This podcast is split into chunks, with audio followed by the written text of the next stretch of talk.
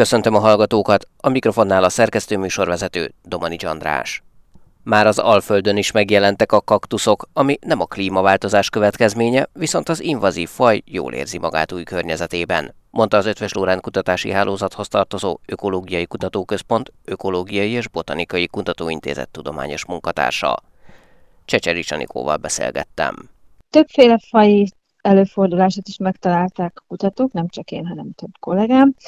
Alapvetően két faj az, ami igazán gyakori, a heverő medvetalp kaktusz és a kolorádói medvetalp kaktusz. De ezen kívül más cilindrópuncia nemzetséghez tartozó kaktuszfajokat is találtak, és hát tudni kell, hogy nem csak az Alföldön, hanem az ország több pontjában is találtak ilyen vadon előforduló kaktuszokat. Hogyan kerültek ide Magyarországra ezek a kaktuszok?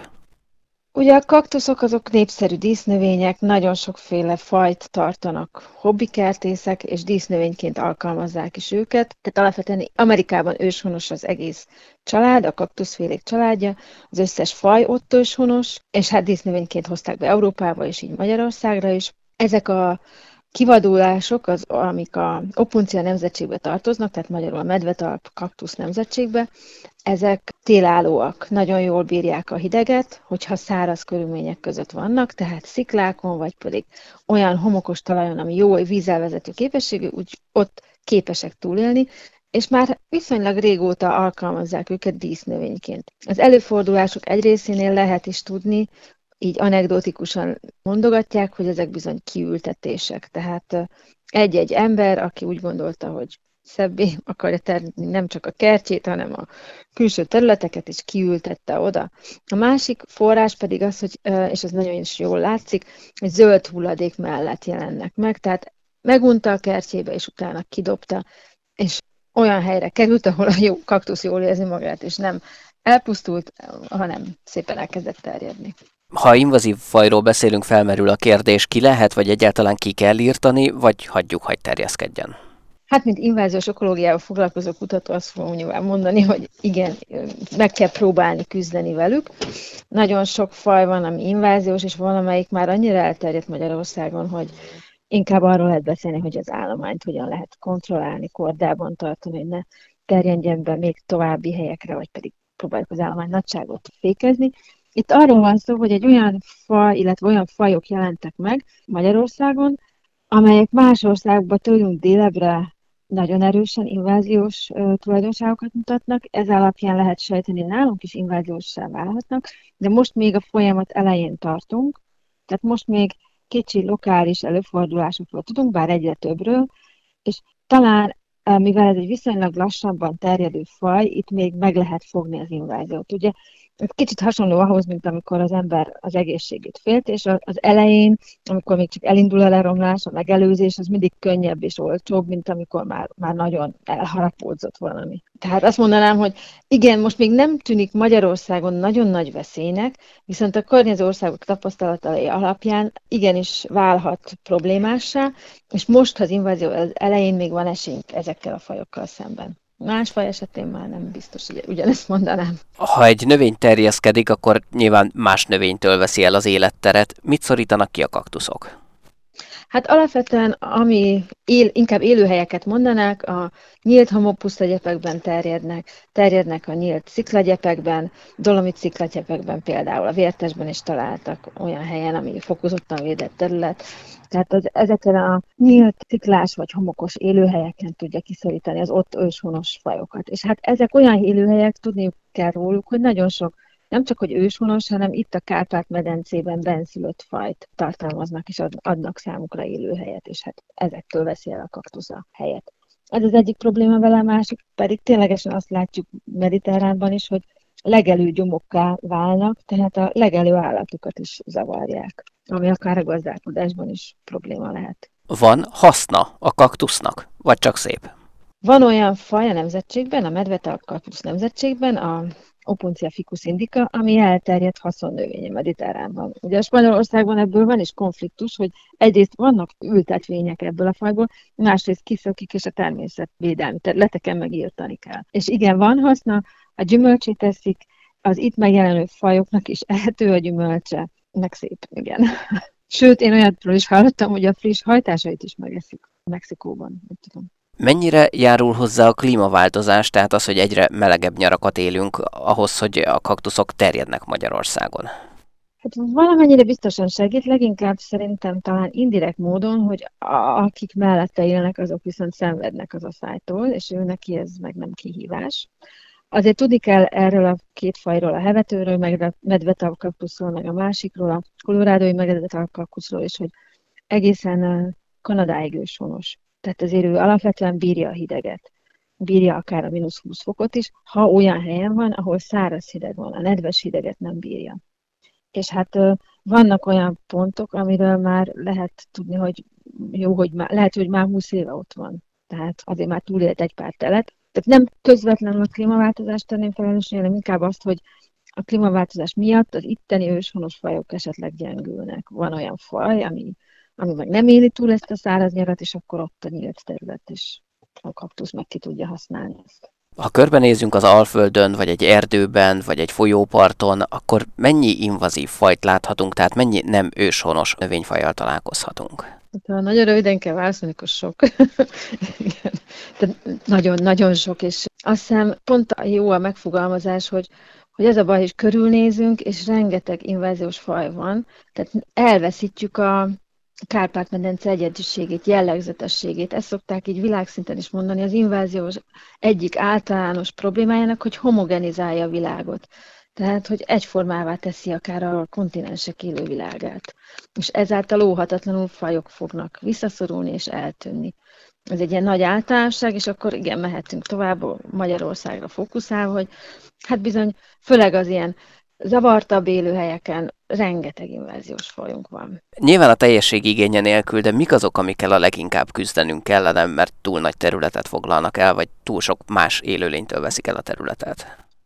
Hát ez élőhelyenként változó, tehát más fajok problémásak az ártereken, mások az ilyen száraz gyepekben, megint mások az erdőben. Ha hirtelen természetvédelmi szempontból ki kéne emelni fajokat, akkor például az aranyvesző, a kanadai és magas aranyvesző problémás, ami a kaszálóréteket tud elönteni, vagy az ártereken a rengeteg nem őshonos fafaj, például az amerikai kőr is, vagy például a zöldjuhar, vagy akár a süntok, a gyalogakác, vagy csak pár fajt említsek. Meg vannak ilyen vizsgálatok, hogy a természetvédelem különböző nemzeti parkok hol milyen fajokkal küzdenek a leginkább, nyilván területtől is függ, de, de van, van számos ilyen faj. És hát akkor van olyan, amelyik meg emberi egészség szempontjából problémás, a parlagfű, gondolom, azt nem kell nagyon ecsetelni, mert elég sokan ismerik. Visszatérve a kaktuszokra, mit tegyünk akkor, hogyha a természetben egy kaktuszt látunk? Létezik egy Facebook csoport, amit a kollégám Kelemen András kutató kollégám hozott létre, Kaktuszok a természetben ez a neve, és ott gyűjtik az ilyen adatokat, pont erre szolgál, hogy oda be lehet jelenteni. A másik lehetőség, hogy az illetékes nemzeti parknak érdemes szólni, és akkor ő nekik, vagy ő nekik van kapacitásuk, hogy kezeljék a problémát, vagy, vagy szólnak, és akkor próbálják helyben megoldani. Alapvetően, ha meg nagyon kicsi, akkor meg ki kell ásni, hogyha az ember saját maga képes kezelni. Akkor, tehát ezek viszonylag az a szerencsés idézőjelbe téve a kaktusza, hogy azért ki lehet ásni, és utána évről évre vissza kell menni, hogy tényleg jól sikerült az a kiásás, az a kiemelés, és, és monitorozni a területet. Tehát most még nem annyira nagy terület, ahol elterjedtek. A vértesben is találtak ilyen kaktusz kivadulást, ami feltételezhetően kiültetés eredménye, és ott a helyi őr évről évre visszajár és kiszedi, most már negyedik éve, és azt gondolta a harmadik év után, hogy oké, okay, most már mindent kiszedett, és visszament, és még mindig talált újabb hegyedeket, hajtásokat. És a másik, ami nagyon fontos, hogy ezek a kaktuszok tudnak vegetatívan is, tehát a hajtásaikkal szaporodni, és a kollégám Kelemen is, is, meg már én is láttam, ilyet megfigyeltünk, hogy életképes az a mag, amit hoz, és csirázni is tud, tehát maggal is tud terjedni. És azt hiszem ez utóbbi teszi igazán veszélyessé, mert akkor már az állatok megeszik a termését, és messzire tudják vinni. Most még az elején talán tudjuk kontrollálni, és most kell figyelni, bár most még nem látszik nagynak a probléma. Sigma, a holnap világa. Az asztma egy minden huszadik magyart érintő megbetegedés, amely nem gyógyítható, ám megfelelő terápiával kontroll alatt tartható. Sokan ugyanakkor nem is tudják magukról, hogy asztmások. Mucsi János gödöllői tüdőgyógyásszal, a Légúti Betegek Országos Egyesületének elnökével beszélgettem. Sokan tudják magukat, hogy allergiások, de nem tudják sokan, hogy aszmások, és ilyenkor bizony váratlanul érheti az embert azt, hogyha elkezd fulladni, köhögni, elhúzódó hogy gyakran összetéveszti mással, mondjuk egy fertőzéssel, és nyakra fűre az antibiotikumot, és nem tudja, hogy az ő baja az, hogy aszmás. És arra hívjuk fel a figyelmet, hogy ha valaki légúti panaszai vannak, akkor az aszma is lehet, illetve hogyha valaki tudja magáról azt, hogy aszmás, akkor nem biztos, hogy a régi típusú gyógyszerek azok jók, mert korábban azt gondoltuk, hogy az aszma az egy hörgőgörcs, egy pszichoszomatikus betegség, ma még már tudjuk, hogy gyulladásos betegség, és emiatt olyan gyógyszereket adunk, aminek a gyulladás csökkentők az alapjai. Ezáltal el tudjuk érni azt, hogy az aszmás beteg az tovább él, mint a nem aszmás. Az allergiának lehet tünete a szénanáthától kezdve a szájpadlás viszketésén keresztül nagyon sok minden. Az aszma is lehet allergia tünet? Ez ugyanaz a betegség. Egységes légutakról beszélünk, a légutaink kezdődnek az orrunknál, és a kis légutaknál érnek véget, és attól függ, hogy melyik szakaszáról van szó a légutunknak, azzal reagál, ahogyan tud az orrunk, az tud folyni, tudunk tüsszögni, el tud dugulni az orrunk, a torkunk az kapar, viszket, a hörgőinkben köhögni tudunk, vagy fulladni tudunk, vagy sok köpet lesz. És ezeknek mindegyiknek az alapja az a gyulladás, amit gyulladás csökkentővel kell kezelni. Sajnos Magyarországon nagyon sokan csak a tüneteket kezelik, az orrukat a lohasztó orsprékkel, amiből írtózatosan sok tévé meg rádióreklám önti magába, és ezek igazából semmilyen hatással nincsenek az ornyálkátya gyulladására, itt is gyulladáscsökkentő sprékre van szükség, és a hörgőkben is adják magukat az, maguknak az aszmások a hörgőtágítókat, és nem is sejtik, hogy ezzel akár halálos aszma rohamba is belekergethetik magukat. Ezen próbálunk mi segíteni azzal, hogy közkincsítettük az aszmatesztet az aszmatest.hu oldalunkon, amelyen a betegek tudják magukat tesztelni, hogy jól kezelik az asztmájukat vagy sem, vagy a Kapi Levegőt Facebook oldalon, ahol napról napra újabb és újabb információkat adunk a betegeknek azzal kapcsolatban, hogy mire gondoljanak, hogyha légúti tüneteik vannak. Ha allergiásak vagyunk, vagy megfáztunk, néha nem kapunk rendesen levegőt, mikor kell az aszmával már orvoshoz fordulni? Hogyha éjszaka arra ébred az aszmás, akár csak egyszer is, hogy köhög vagy fullad, akkor orvoshoz kell fordulni, mert az azt jelenti, hogy nem kontrollált az aszmája. Hogyha egy hónapon belül kettőször légúti panasz akadályozza valamiben, mondjuk köhögés vagy nehéz légzés, és emiatt ő tüneti gyógyszert, rohamoldót kell, hogy használjon, akkor is orvoshoz kell fordulnia, mert azt jelenti, hogy valami nincs rendben, valószínűleg, hogy a megelőző szernek, a gyulladás csökkentő gyógyszernek az adagját emelni kell. Pontosan ezért, hogy a betegek ne csak hörgőgörcs oldókkal, rohamoldószerrel kezeljék magukat. Már három évvel ezelőtt a nemzetközi légúti társaságok megváltoztatták az asztma kezelés irányelvét, és rohamoldásra is kizárólag olyan gyógyszereket, olyan inhalációs gyógyszereket javasolnak, amelyben benne van a gyulladás csökkentő is. Tehát a hörgőtágítóval együtt a beteg kötelezően beszívja a gyógyszert, a gyulladás csökkentőt, ami az esetek többségében valamilyen inhalációs szteroid. A koronavírus járvány mennyire nehezíti a felismerést? Sokan a koronavírus fertőzést nem veszik most már komolyan, nem is gondolják, hogy ilyen tünete, tehát a koronavírus tünetei azok aszmát provokálhatnak, megutánozhatnak. Az aszmás betegek viszont rendelkeznek azokkal a gyógyszerekkel, azokkal az inhalációs szteroidot tartalmazó gyógyszerekkel, amelyekkel enyhíthetők a koronavírus fertőzésnek a légúti tünetei, a kínzó köhögés például. Ez nem azt jelenti, hogy az aszma gyógyszerek megvédik a beteget a koronavírus fertőzéstől, mert egyáltalán nem, hanem nem lesznek olyan elhúzódók a tüneteik, mert hogy ő nekik gyulladás csökkentő gyógyszer van a birtokukban, azt szoktuk javasolni, vagy én legalábbis azt szoktam mondani az asztmás betegémnek, hogyha koronavírus fertőzést kapnak, hogy automatikusan emeljék duplájára az asztma gyógyszerüknek a dózisát, és ezáltal gyorsabban múlnak el a légúti tünetei a koronavírus fertőzésnek. Ugye hozzám dönten olyan betegek járnak, akik be vannak többszörösen oltva koronavírus ellen, így ezekben a betegekben az aszma halálozás kockázata az nagyon kicsi, szemben az oltatlanokéval. Kevés az orvos, hosszúak a várólisták, és ezért fontos, hogy a beteg akkor forduljon orvoshoz, amikor kell, akkor viszont forduljon orvoshoz, és a betegeknek az ön diagnosztizáló képesség, hogy fel tudják mérni, hogy mikor kell orvoshoz fordulni, ebben segít az aszmatest.hu, illetve a kaplevegőt.hu, mert minél intelligensebb a beteg, annál kisebb a valószínűsége abban, hogy hagyja magát belerohanni egy akár végzetes aszmás rohamba. Sigma, a holnap világa.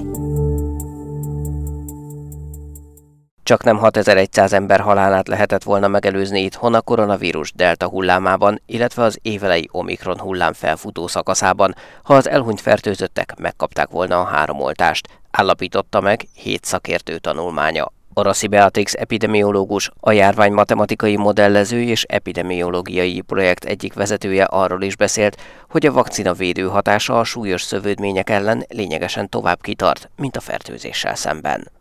A riporter Farkas Dávid minél idősebb valaki, annál nagyobb valószínűséggel fordul elő körében súlyos lefolyás adott esetben halálos kimenetel, tehát erre mindenképpen számítani kell. Míg a fiatal korosztályok egyértelműen és elsősorban a magas számuk miatt a fertőzés elkapása szempontjából vannak nagy veszélyben. Hát mi nyilván kíváncsiak voltunk arra is, hogy hogyan változik a védőhatás a korcsoportok szerint, illetve amit különösen vizsgáltuk, az az, hogy a védő oltás védőhatása az a fertőzés kivédésére is megmarad-e sokáig, vagy inkább súlyos lefolyás elleni védelem az, ami jelentős. És azt találtuk, hogy a fertőzés elleni védelme a vakcinának az idővel csökken, és ezt az ötödik járvány hullámban már eléggé egyértelműen láttuk, és szerintem tapasztalták is az emberek, hogy aki egyszer elkapta a fertőzést, vagy akár védőoltással be volt oltva, elkaphatta újra. Tehát a fertőzés ellen gyorsabban csökken a,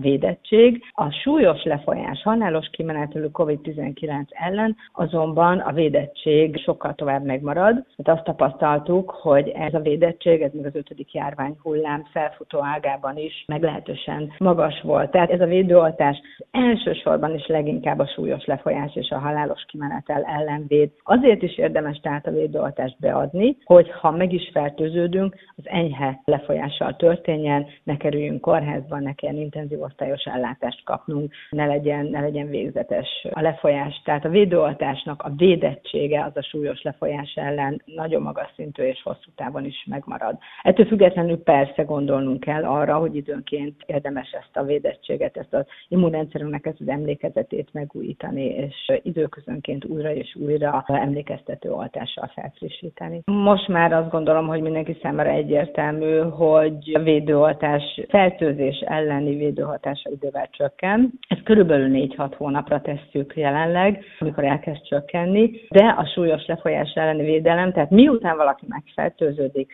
azután gyakorlatilag az immunrendszer bekapcsol, és a súlyos lefolyás ellen véd, segíti a szervezetünket a védőoltás abban, hogy a vírust hamar semlegesítse. És ez, ez tulajdonképpen nemzetközi adatok egybehangzóan állítják, tehát ez a mi eredményeinkkel teljesen egybevág. Azt is vizsgáltuk egyébként, hogy az újrafertőződés mennyire gyakori, az oltottak és az oltatlanok között. A magyar adatok e, tekintetben hiányosak, a nemzetközi adatok viszont egyértelműen azt jelzik, hogy az oltottak körében sokkal ritkábban fordul elő újrafertőződés, és elő is fordul a sokkal enyhébb lefolyású, mint az oltatlanoknál. Melyek a fő javaslataik ebben a helyzetben? Bár úgy tűnik, hogy a hatodik járványhullám, ha egyáltalán lehet külön már hatodik járványhullámról beszélni, nem annyira intenzív és enyhén csökkenő számokat látunk már az elmúlt hetekben, de az őszi-téli időszaknak úgy tűnik, hogy mindennel együtt is nagyobb a kockázata, mint a nyárinak. Ez egyértelmű, tehát ősszel, télen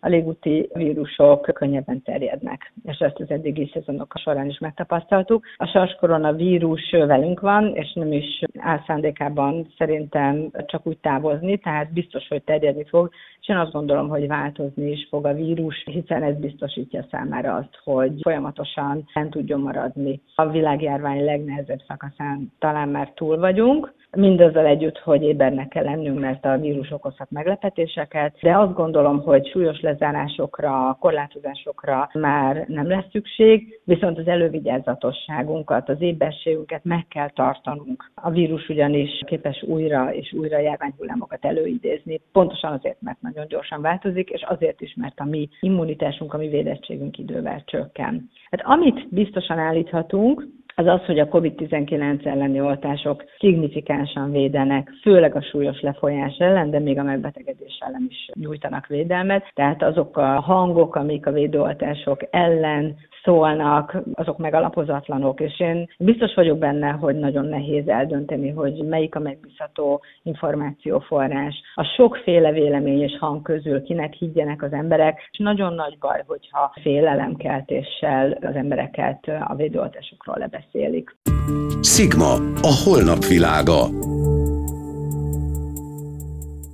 Digitális talaj-vízgazdálkodási térképek létrehozásával támogatják a gazdákat az Ötvös Lórend Kutatási Hálózathoz tartozó Agrártudományi Kutatóközpont talajtani intézetének szakemberei a természetes víz visszatartás tervezésében az aszályok hatásának ellensúlyozására.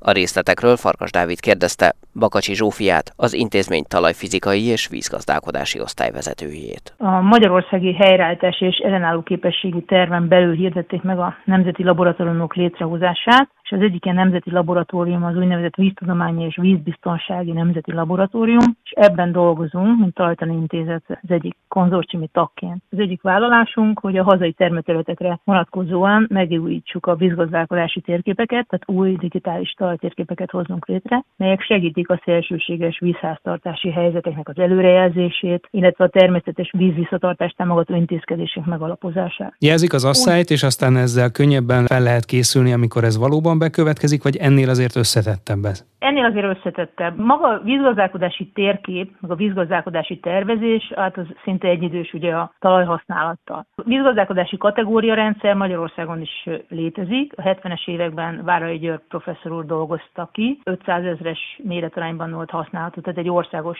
térképhez vagy tervezéshez, hozzá kapcsolódó jelmagyarázattal, ami egy nagyon kreatív jelkulcs volt, leíró jellegű volt, mondjuk azt, hogy nagy víznyelésű és vizetető képességű, közepes vízraktározó képességű, stb. egy talaj ezt írta le, de ezt használták, ezt a kategóriarendszert később a nagy léptékű üzemi térképezésekhez is, a tízezeres térképekhez. Nem tartozott hozzá számszerűsített leírás. Na most, ami igazán új ezekben a megújított vagy újszerű vízgazdálkodási térképekben, hogy számértékeket is tudunk csatlakoztatni hozzá, illetve a mért adatok, kifejezetten a mért adatoknak a területi kiterjesztéséhez úgynevezett környezeti segédváltozókat használunk, mint a digitális domborzatmodell és annak a derivátumai, vagy a vegetációs indexek, klímaparaméterek. Azokat az adatokat, amik eddig nem hasznosultak, mondjuk a 60-as éveknek az üzemi genetikus felvételezése, vagy a 80-as években az aranykoronához csatlakozó ilyen mintateres értékelés, vagy a 80-as évek közepén végén a nagy országos talajtérképezésnek az adatai, ezek, ezek bele bekerülnének, ismét bekerülnének a talajtani adatok vérkeringésébe, és ezek hasznosíthatóak lennének ezzel a módszerrel. A lehetőségek ma is megvannak, és a módszerek arra, hogy a gazdálkodók, akik a legjobban ismerik a területüket, azok segítsenek az asszálykárok megelőzésében, hogy lehetőség van a felszíni elfolyás, vagy a felszíni párolgásnak a mérséklésére, vagy a talajnak, a csapadéknak, a talajba való szivárgásnak az elősegítésére, különböző talajvédő gazdálkodási, művelési módszerek módszerekkel, az, hogy a lejtőszöget mérsékeljük egy táblán, az egy, egybe műveltet, ne lejtőirányba dolgozzunk, zárt növénytakarót használjunk. Tehát vannak lehetőségek, az, hogy a térkép elkészül, az elősegíteni fogja azt, hogy ezeket a módszereket hol és milyen módszereket lehet alkalmazni. Belvíz esetén is hasonlóan hatékonyak tudnak lenni a remények szerint? Persze, persze, tulajdonképpen, hiszen ezek a talaj tulajdonságok csoportokat visznek térképre, jelenítenek meg térben, és ezek a talaj tulajdonságok a talaj szempontjából a talajnak a vízgazdálkodása az mind a túl bő csapadék, vagy a túl, túl nedves belvizes események idején is érvényesül, mint az asszály esetén. Hogyan alakítható az öntözés? Mennyire segíthetik majd a gazdákat ebben ezekkel a digitális térképekkel? A térképek abban fognak segíteni, hogy azokat a területeket, amelyek öntözésre javasolhatók, azokat könnyebb lesz kiválasztani. Magyarországon a mezőgazdasági területeknek mindegy 2%-a öntözött, ez az uniós átlagnak kb. az ötöde, és azt nem gondolhatjuk, hogy minden területünkön megfelelő minőségű öntözővíz áll rendelkezésre, és a talaj állapota is megfelelő arra, hogy öntözzünk, és mindenhol a beruházást meg tudjuk tenni, de abban fog segíteni ez a térkép, hogy ezeket az öntözés alkalmas területeket lehatároljuk. Műsorunkat teljes egészében meghallgathatják az infostart.hu és az mta.hu oldalon. Búcsúzik Önöktől a szerkesztő műsorvezető, Domani András.